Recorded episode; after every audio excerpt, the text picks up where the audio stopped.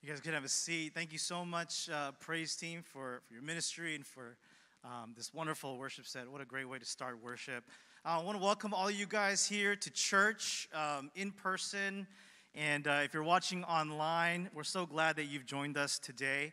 Um, if you're in Portland or Arizona or Alaska, uh, I'm really excited. Obviously, this was a big weekend for us to start Sabbath schools again and um, to see all your smiling faces. And this is actually the most people that we've had in church for an entire year. Like we hit the highest numbers, and, and I'm so thankful because it's just it's you guys, and I'm so happy to see your faces and to worship uh, with you guys today. And um, we're so thankful for our online audience as well.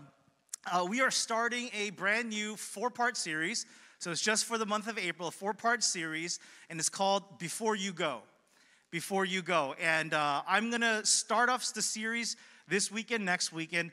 And then we have our awesome closer, Pastor Jonathan, coming in in weeks three and four to finish off this series. So it's kind of a tag team thing, and we've been working on it together. And uh, we kind of had like a crazy brainstorm session this past week. We stayed at church till like 11 p.m. trying to figure out kind of where we where God wants to take this series. And we landed here, and I think it's going to be really, really awesome. And I think it's going to be really, really important for some people. And I, I hope it's to be a blessing, but there's a, a specific group of people that I'm really hoping that this message will reach. The series is called Before You Go.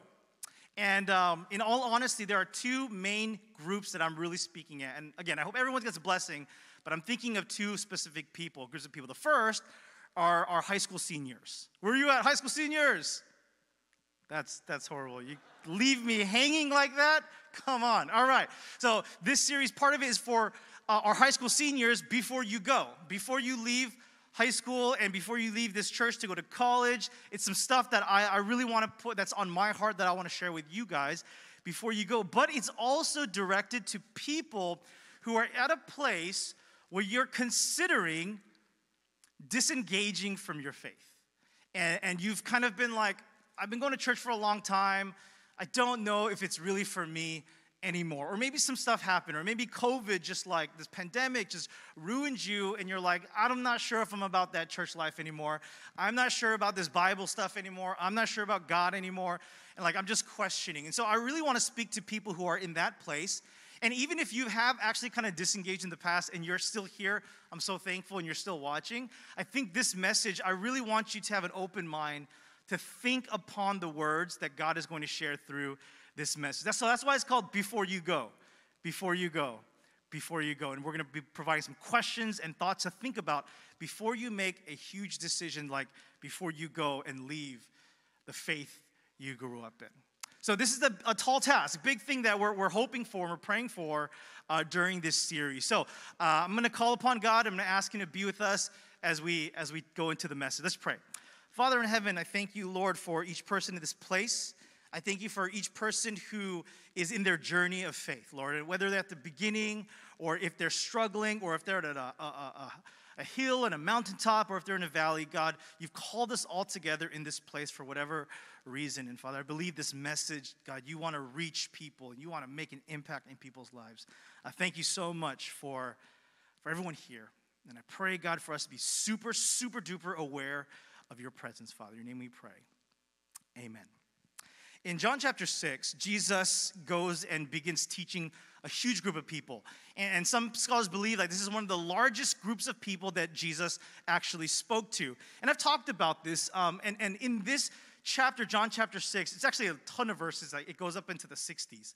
And um, in this chapter, we have one of the most beautiful uh, titles that God has for himself, or Jesus has for himself the bread of life. And we just sang about that in that last song, the bread of life. But, and, and what you may not know is that this sermon, though, was a highly controversial sermon. The, the, the message that Jesus gave in John chapter 6, it made a lot of people decide to stop following him. It made a lot of people uh, choose not to follow and worship and, and, and, and go along with Jesus anymore because he says some wild stuff in this message. I'm not going to go into detail, but he says some crazy things. And the response of the people, you see it in John chapter 6, is on hearing it, many of his disciples said, This is a hard teaching. Who can accept it? You know, if you're at a place in, in your life where you maybe like are thinking about disengaging from faith and you're not really sure, you can probably resonate this with this because you've probably been in church and you heard some wild stuff. Or some preacher or pastor was up on stage saying some crazy things about like the evils of cheese and like all these like crazy things. And you're like, what are you even talking about? And, and, and maybe that's an actual sermon that one of my professors heard from a, a preacher. It was a sermon about cheese. And like, I'm offended by that because I love cheese, even though I'm lactose intolerant. But anyway, that's not the point. Um, so, so you've probably heard some crazy things in church, and you're like, dude, I don't know about that. You know, I, I don't know about what, what he just said. I don't know if I can get down, get down with that. And so Jesus like understood the heart of the people.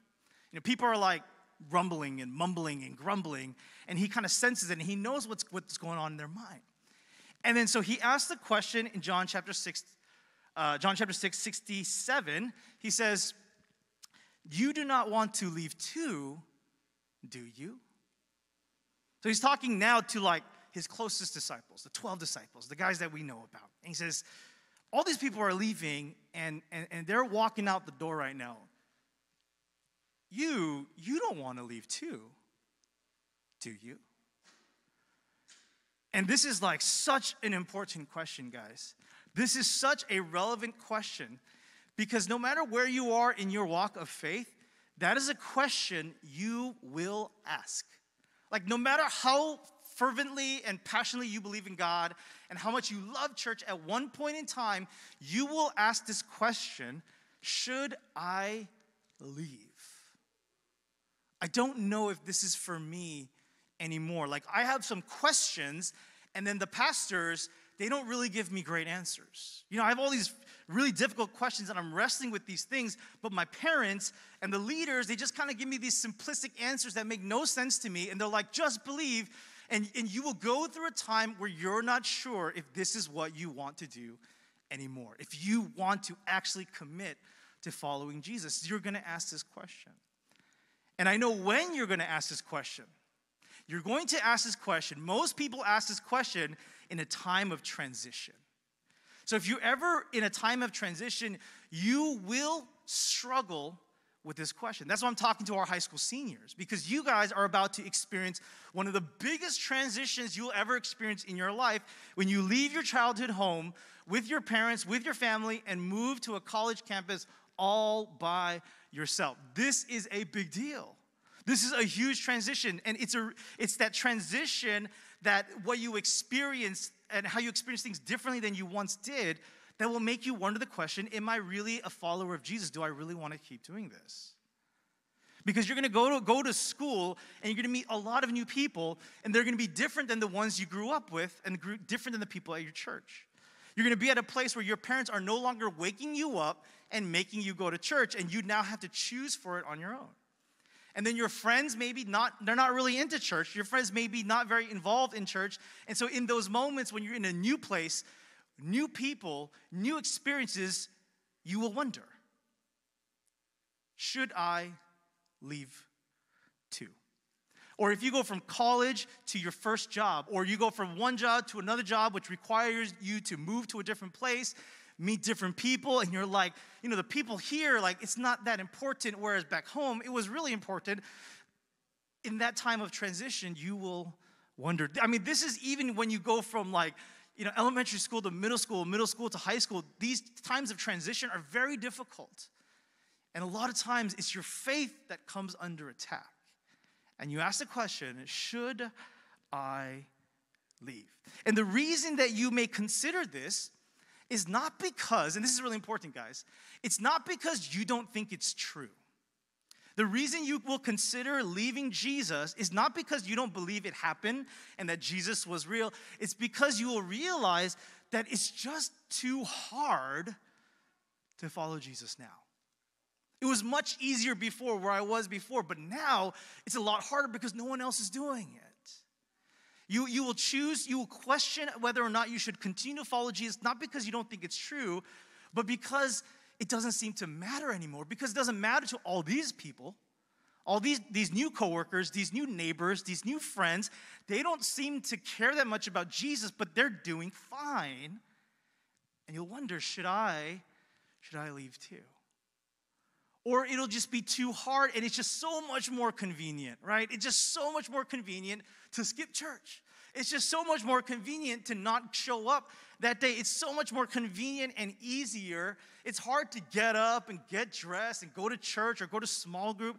It's just so much easier to stay at home, stay in bed, relax. And you're like, oh, isn't that what the Sabbath is about anyway? It's just so much easier. These are the reasons why you're going to consider it, not because you don't think it's true but because it might just be too inconvenient, or it may not seem to matter, or it may just be too, too costly. So, this is a really, really important question for each and every one of us to think about, which we don't often think about. And so, the beauty of what happens in this story is actually not in the question Jesus asked, it's actually in the answer that Peter gives. And this is huge, okay? And you know, usually Peter is known in the Bible to say the dumb things, right? He's like the guy who says the thing, and you're like, Peter, you need to be quiet, stop talking, right? He's usually that. And he usually says the wrong thing, but in this moment, he says a brilliant thing. He says something amazingly uh, insightful. And this is what he says after Jesus says, You don't want to, you, you do not want to leave too, do you? Simon Peter answered him, Lord, to whom shall we go? You have the words of eternal life. To whom shall we go? You don't want to leave. Well, Jesus, honestly, I, I kind of do because you just said some crazy things. You just said, you just talked about how we need to eat your flesh and drink your blood. So that's kind of crazy. And, and I don't know if I really want to be associated with that. People are starting to cut me out of their lives because of this. I, I'm, I'm going to give up stuff, I'm going to not experience things because of this. So, yeah, if, you're, if you want me to ask, answer honestly, Jesus, I kind of want to leave because it's getting real weird here and it's getting really inconvenient. But seriously, Jesus, to whom shall we go? Like, where, where, where else will we go? You see, Peter understood something really, really important that a lot of us don't understand. And a lot of us, especially those who have walked away, or the people in our lives who have walked away from this, their faith, he, they did not understand what Peter understood. What he understood was this choosing not to follow Jesus means choosing to follow something or someone else. Okay, let me say that again. Choosing not to follow Jesus anymore means you're choosing something or someone else to follow. It means that when you back away from Jesus, you're backing into something else. It means that when you say no to Jesus, you are saying yes to something else.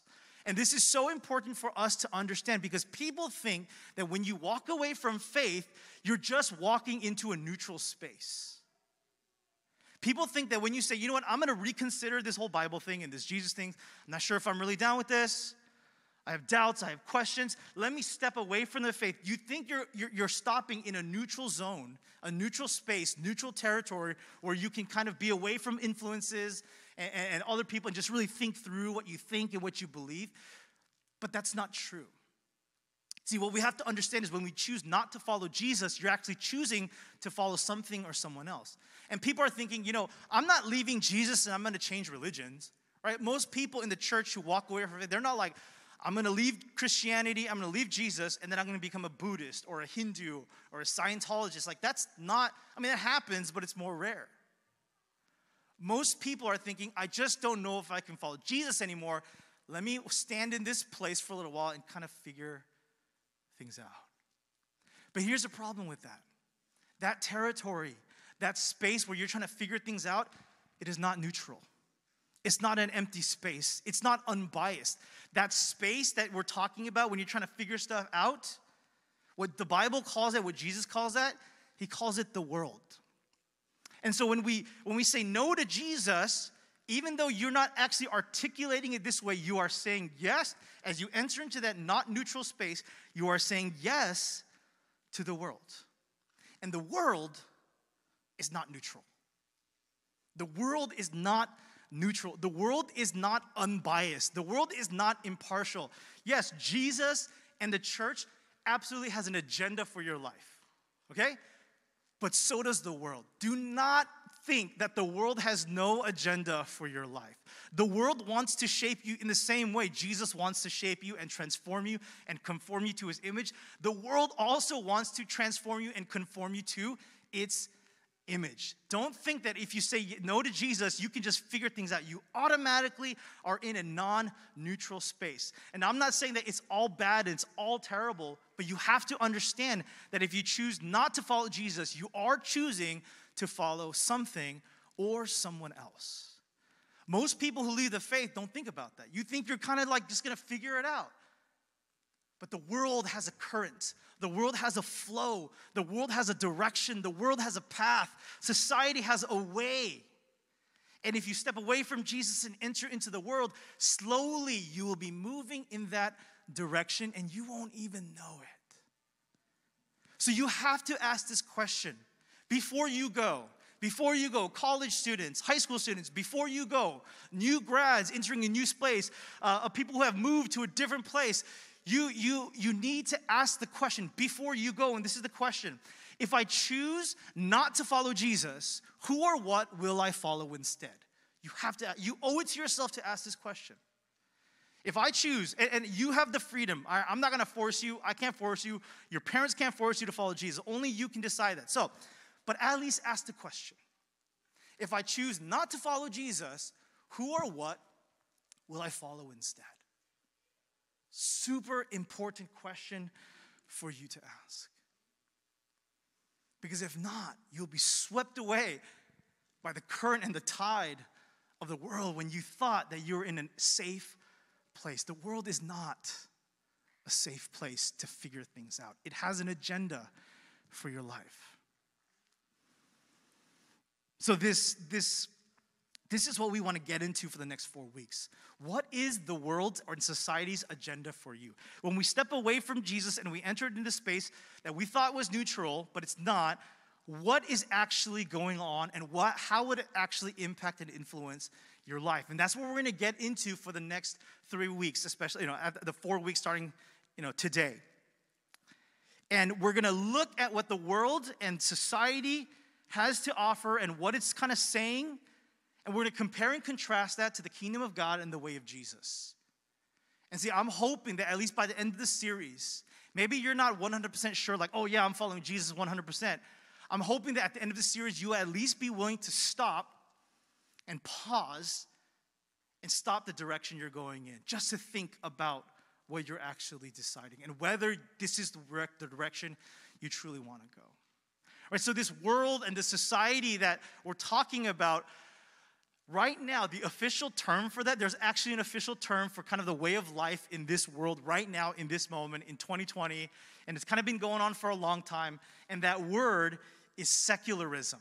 Secularism, right? And I don't want to talk too much about like fancy words because you know people always get lost, but this is the official term for like the world today the mindset of the world, the path and the values of the world.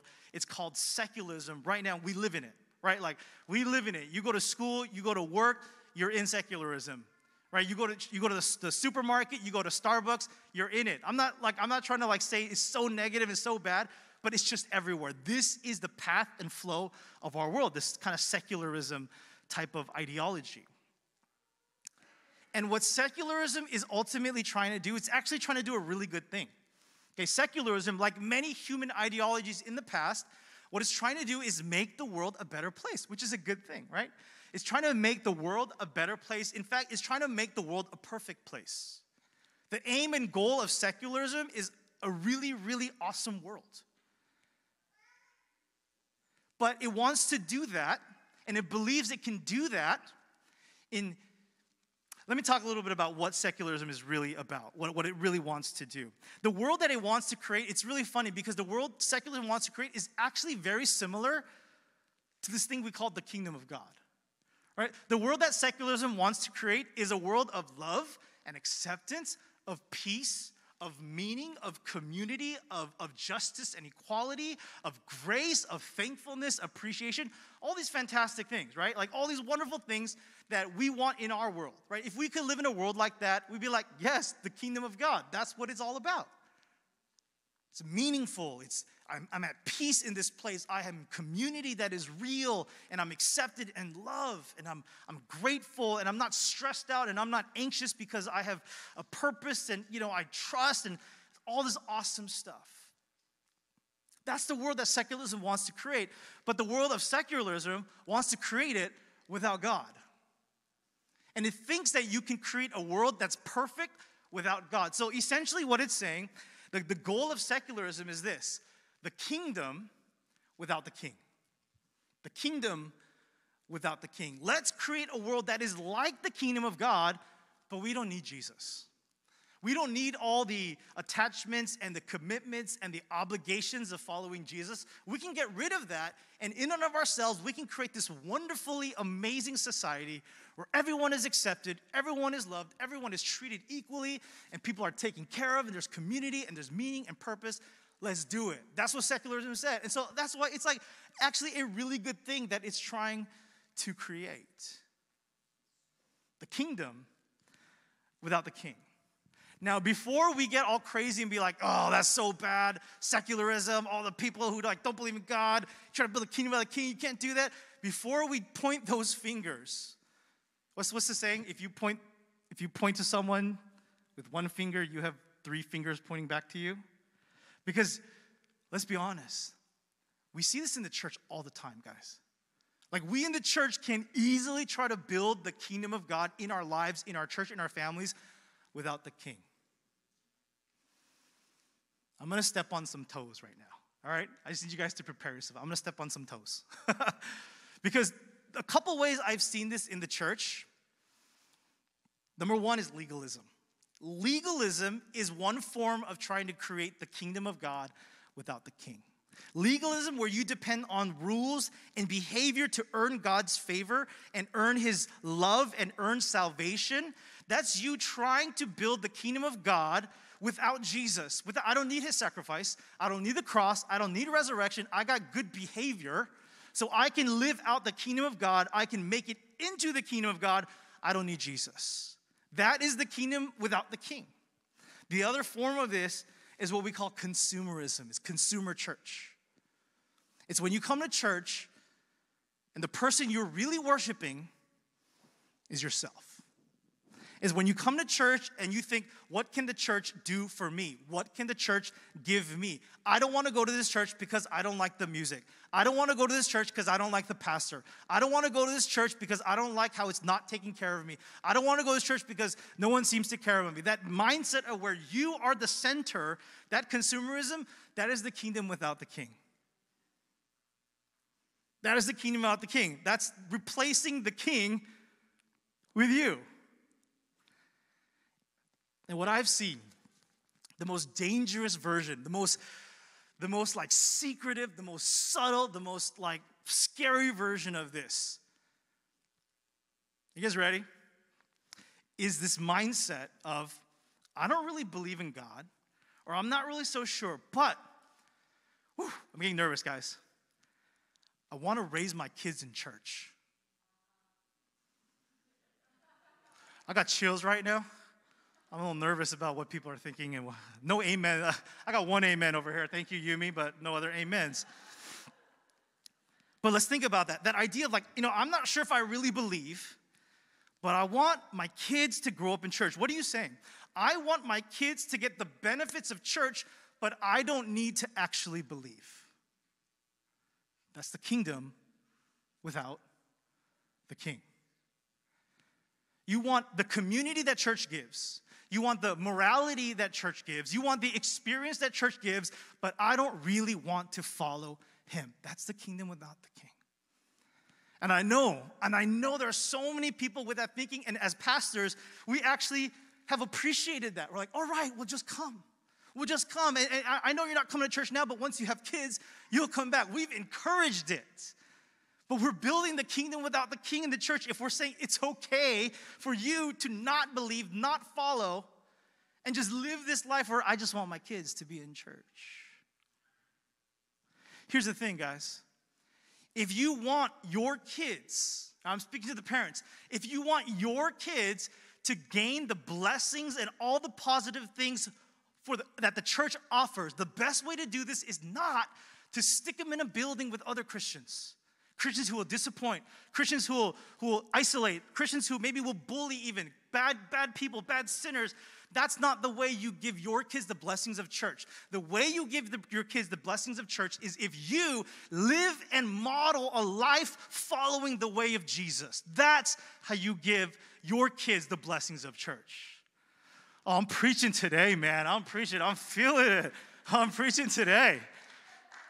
If you want your kids to grow up in church and have all of that, follow Jesus. That's the best way.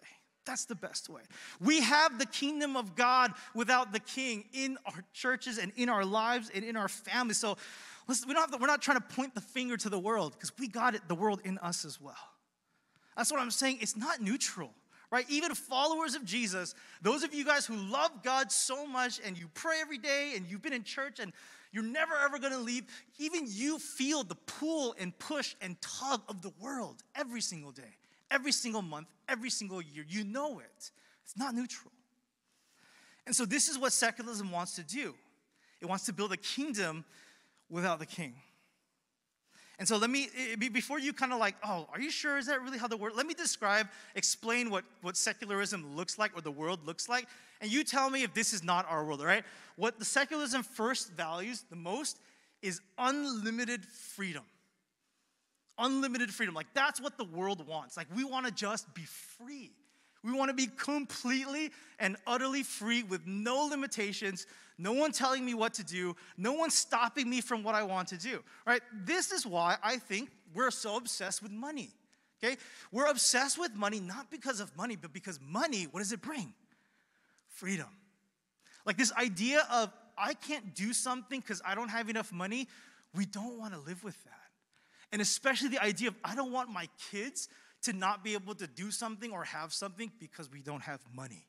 Like, I get it. I get that feeling. I'm a pastor. I make no money and I have children. I get that feeling, dude. So we want the freedom to be able to do whatever. We want to buy whatever. We want to go wherever. We want freedom. We don't want to be shackled in any way. Like that's is that not the world that we live in?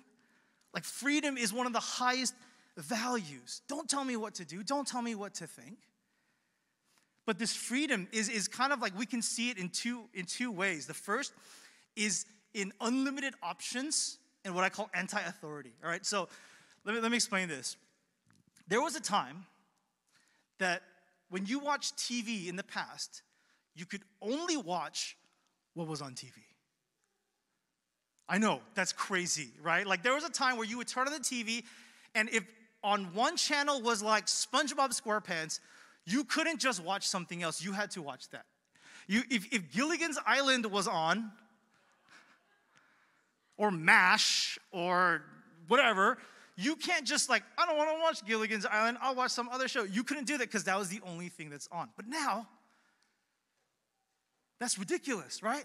Right? We have Netflix, where you have every show imaginable at your fingertips. You can, if you don't want to watch that, you can watch that or that or that or that or that or that at any time at any place. Like, I remember when I was like thinking about TV or Netflix. Should I get cable at my house or, or not? I had a Netflix account and I, I went through this struggle. Did you guys go through this struggle? Ah, I like Netflix, but I just want to watch live t- TV sometimes. Do you guys ever go through this struggle? Like, I feel like I still kind of need live TV. You fast forward one year later, I do not need live TV. I don't care about live TV. I never need live TV ever again. You feeling me? You know what I'm talking about, right? I don't need that because I got Netflix. I have unlimited options. I can watch anything. I mean, think about the options that we have at the supermarket. Like how many cereals there are, right? Think about your coffee order, right? There was a time where you could order coffee, coffee with cream, and maybe a latte. Like that was it a long time ago. But now you can have orders that take 10 seconds to order, right? You can be like, I want a latte, 16 ounce with half soy, half oat, half almond milk. Like, how are you gonna do that? But no, I want that. I want hazelnut, vanilla syrup. I want two pumps, three pumps. I want you to stir it two times this way and five times this way and give me a drink. Like, like we can have that kind of, we have those options because we love options. There's only one place I don't want options, and it's In-N-Out. I don't need options there. I just want what they got. But everywhere else, like I want options, man. Right? Is that like, is that not our world?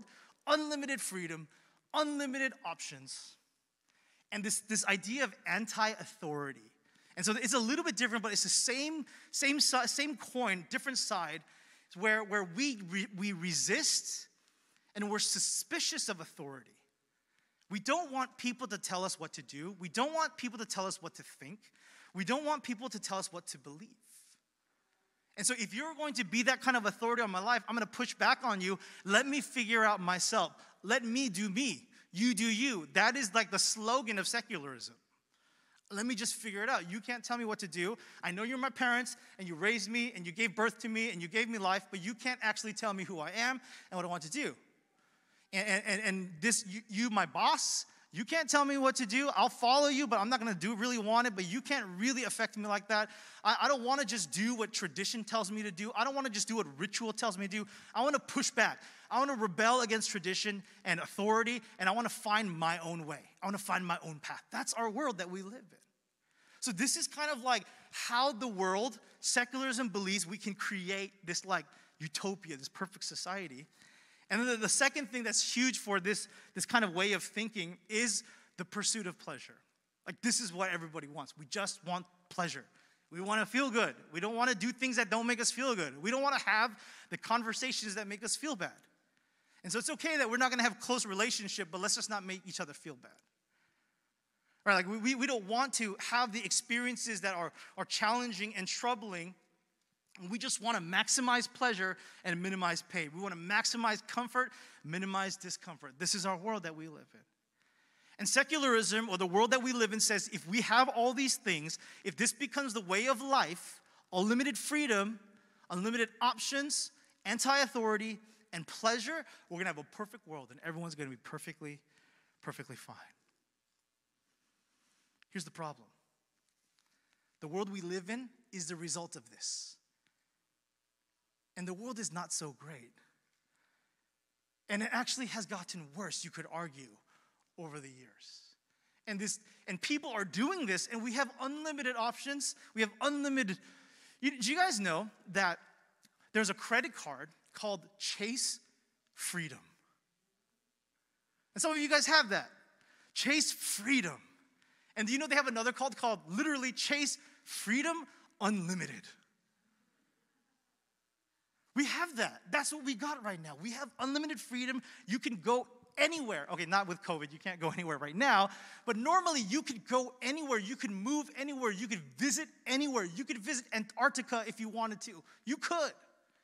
We have unlimited choice, options, freedom, all this stuff. We have so many things that make us feel good, entertainment, and we have all these things but the world is still messed up. See, that's the problem with secularism. It says we're going to create a perfect world, but it has not. The proof is in, as they say, the pudding.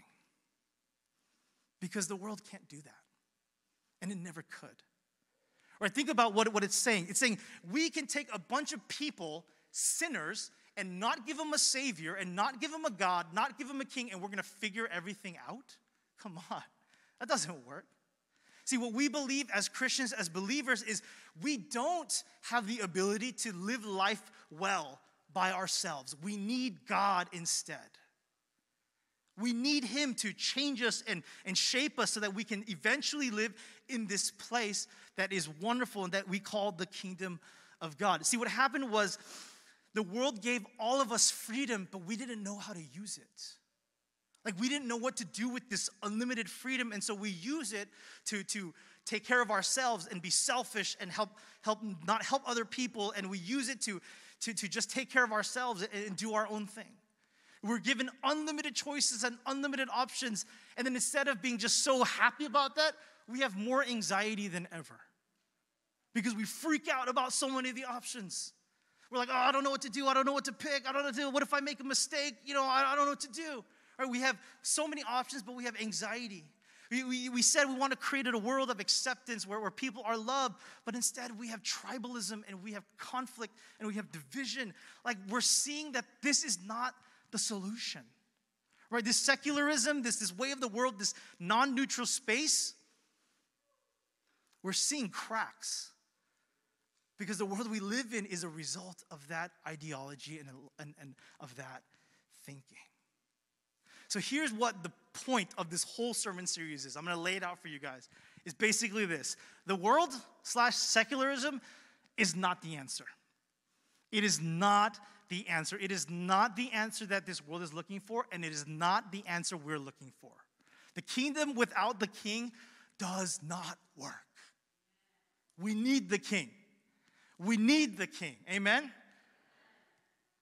It does not work. It does not work for a nation and a society, and it does not work for families, and it does not work for individuals. The kingdom without the king absolutely does not work. The apostle Paul calls stuff like this. This is what he calls in Colossians chapter 2. Listen to what he says. He says, See to it that no one takes you captive through hollow and deceptive philosophy, which depends on human tradition and the elemental spiritual forces of this world rather than on Christ. That is Paul talking about secularism. It is hollow, has no substance, and has no power. It has no power. Maybe it feels good and seems good on the outside, but once you bite into it, you got nothing but air. And it has nothing to really, it is not the answer. It is not what we're looking for. Secularism, the world, it will not satisfy the longings of your soul for love and grace and peace and community. It cannot give you that. It cannot give you that. And I know what you're, I know what you're thinking. You're thinking, I know what he's going to say next. And you guys are smart, and you're exactly right. The world can't do that, but Jesus can. And I'm going to say it like that. And I know it's maybe cheesy, and I know maybe you've heard it a million times, but Jesus can fulfill the longings of your soul. He can change things because in Him is power. He is not, what He offers, His way of life is not hollow and deceptive. It is true and is full of life and abundant life and power. The way of Jesus, the kingdom of God with the King, that's what I believe we need. So before you go,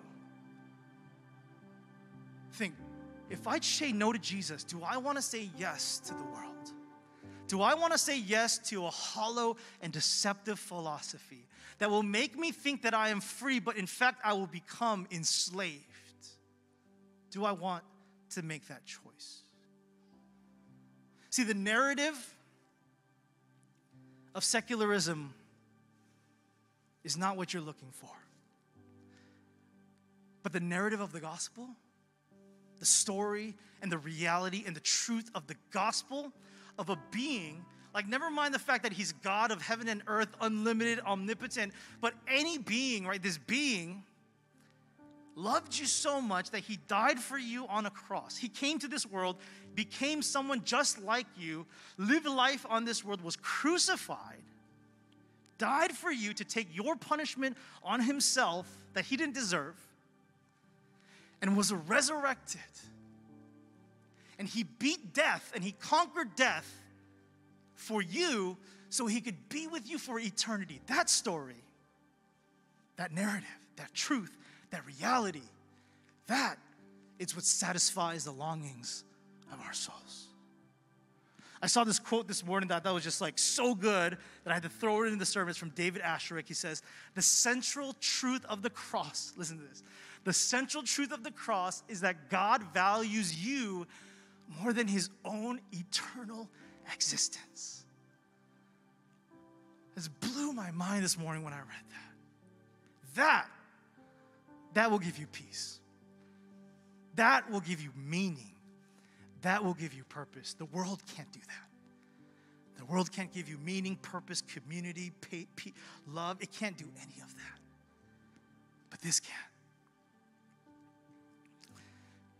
So last year, I'm going to close with this. Last year, on this very day, some of you guys know, or, or, and some of you guys don't know this, but last year on April 3rd, 2020, my brother went into the hospital. This was one year ago. You guys I'm talking about. My brother got super sick, almost died. This was literally exactly one year ago. I was at church. It was Friday night. We're getting ready for Friday Night Live, and I got a call from my sister-in-law. Says, "Chris, your brother's in the hospital. He's sick. He can't breathe. We think he has COVID." Turns out we wished it was COVID. It was necrotizing fasciitis, flesh eating bacteria. I know, like what? Who gets that? Living in LA, but my brother does. That's what happened. He, he's, he's a person who gets that. And so a year ago, he goes into the hospital. Turns out he's on the brink of death. Like, I'm not exaggerating, guys. He is on the edge of death. We're not sure he's gonna make it. We're trying to think about how we're gonna tell my parents, how we're gonna tell his three kids, his newest daughter, who was born like just a few weeks before he went to the hospital. How are we gonna talk to them about this? My sister in law is telling me, How am I gonna live like this? I cannot live without him. He's on the edge of death. But eight surgeries later, he lives. And my sister in law talks about how there was like miracle after miracle after miracle. And not just medical miracles, we had plenty of those. Like the doctors were like, this is a miracle that he's alive. Right? And for you guys, you physicians, you know what I'm talking about. You know how dangerous it is. And some of you guys, thank you, you, you decided to tell me the horror stories after he was okay. But you know, it was like he had a slim chance and he was on the edge of death. But my, my God, It's the closest thing that I ever experienced to resurrection. He was on the brink and the edge of death, and God saved his life. But it wasn't just medical miracles, it was like relational miracles and spiritual miracles and emotional miracles that happening all throughout that month. He was in the hospital for a month. And my, my sister in law and my brother, they always tell me, man, it was just crazy. Like, these people would come and say the right thing at the right time, at the right place, and it just made everything better. Friends, family, even strangers, we had no idea who they were, were somehow encouraging us and helping us through this time. So, God didn't just save my brother's life, He saved my brother's soul. And He saved my sister in law's soul last year because they say, for the first time ever, I experienced God last year. The world cannot do that. The world and its ideologies and its temptations cannot bring a man from death back to life. It cannot bring a man who is at the edge of death back to life. Can't do that. It can't save a soul. It can't transform a heart. It can't change a mind. It can't give purpose. It can't give meaning. It can't, it has no power. So why would we choose that instead of Jesus?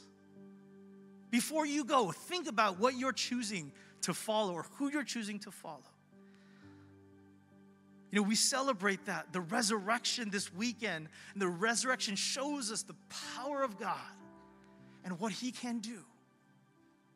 And it reminds me of what He did in my family's life last year, and I'm eternally eternally grateful. The world can't do that. The world cannot bring hope. And the world cannot give you peace. And the world cannot give you life. But the King, He can. So before you go, think about who you want to follow. Before you leave the faith you grew up in, before you move to college and maybe question and wonder, which is all good. It's all good. It's important to question and doubt and think and, and, and talk about stuff and figure stuff out. But before you leave, think about who you want to follow. Now, it's really important for the rest of this series that you join us because this we're just scratching the surface today.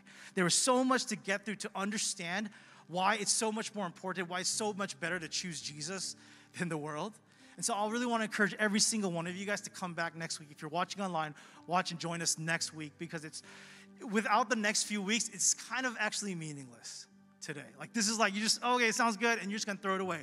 But it's the next few weeks that we really need you to join us. So here's my call to action. Just join us next week. Listen to part two of Before You Go. And especially if you're at a place where you're like, I don't know about this Jesus thing anymore. If you're just questioning, I just want you to take a pause just for this month.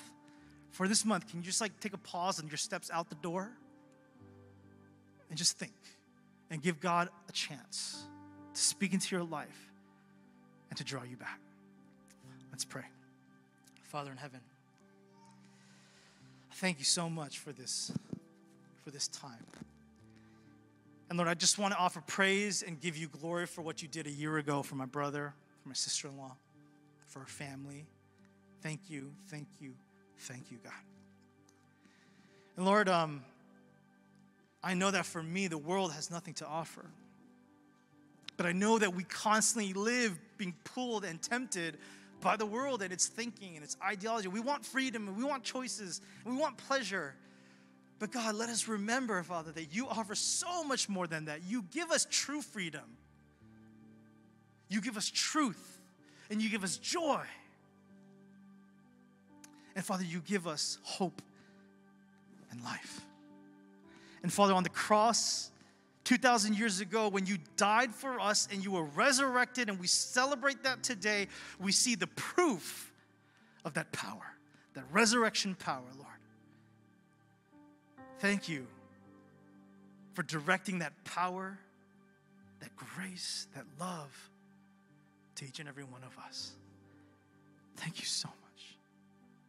Lord, if there's anyone who is thinking about disengaging from their faith and leaving their faith, Lord, stop them in their tracks just for a moment.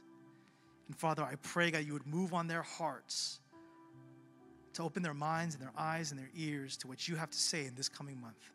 Thank you, Lord. In your name we pray. Amen.